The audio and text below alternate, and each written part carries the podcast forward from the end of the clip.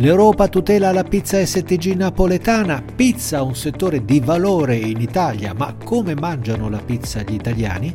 Al via la dodicesima edizione dei Pastry Camp, Ferrarelle Società Benefit con Save the Children per i bambini dell'Ucraina. Oreca Short News è offerta da Montelvini, alleati in vigna. Cortesino, ginger rosso.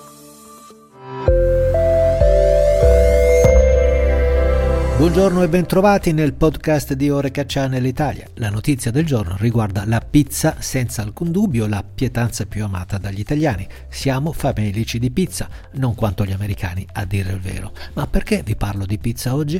Perché c'è stata una sentenza da parte dell'Unione Europea che vieta di utilizzare la dicitura pizza napoletana per quelle pizzerie che propongono una pizza napoletana senza seguire il disciplinare che regolamenta la specialità tradizionale garantita. La cosiddetta STG, un disciplinare che esiste già da oltre dieci anni, pertanto per chi propone o anche chi semplicemente scrive nel menu o in vetrina pizza napoletana senza che la stessa venga sfornata nel rispetto del disciplinare, ci potranno essere multe.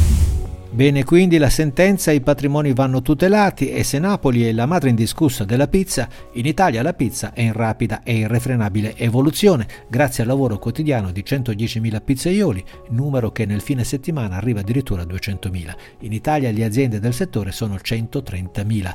La pizza quindi è un prodotto simbolo della tradizione alimentare italiana. Noi italiani ne mangiamo circa 8 kg all'anno pro capite, un quantitativo significativo, ma comunque largamente inferiore al consumo di 13 kg pro capite registrato negli Stati Uniti.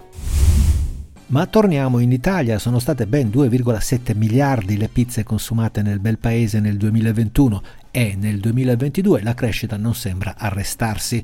Numeri che confermano la passione degli italiani per questa pietanza tradizionale anche in tempi di rincari energetici e di inflazione. Questo trend emerge dalla ricerca Cerved sul mercato della panificazione promossa da AIBI. Secondo i dati la più consumata resta la pizza al piatto, 65%, ma con la pandemia ha conquistato quote importanti l'asporto con il 35% dei volumi. La consegna a domicilio rappresenta una delle tendenze di crescita per i prossimi anni, come conferma il 50,8% degli operatori interpellati.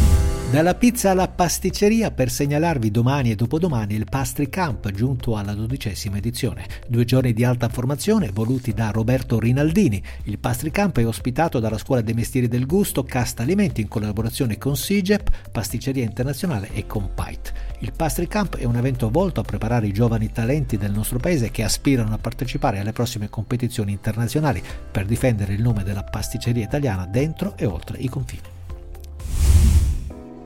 Concludiamo con una bella iniziativa solidale firmata da Ferrarelle Società Benefit che dedica la sua Art Collection 2022 al tema della pace sostenendo le attività di risposta alla crisi ucraina di Save the Children l'organizzazione internazionale che da oltre 100 anni lotta per salvare le bambine e i bambini a rischio e garantire loro un futuro. A causa del conflitto sono circa 8 milioni le persone fuggite dall'Ucraina, molte delle quali sono minori.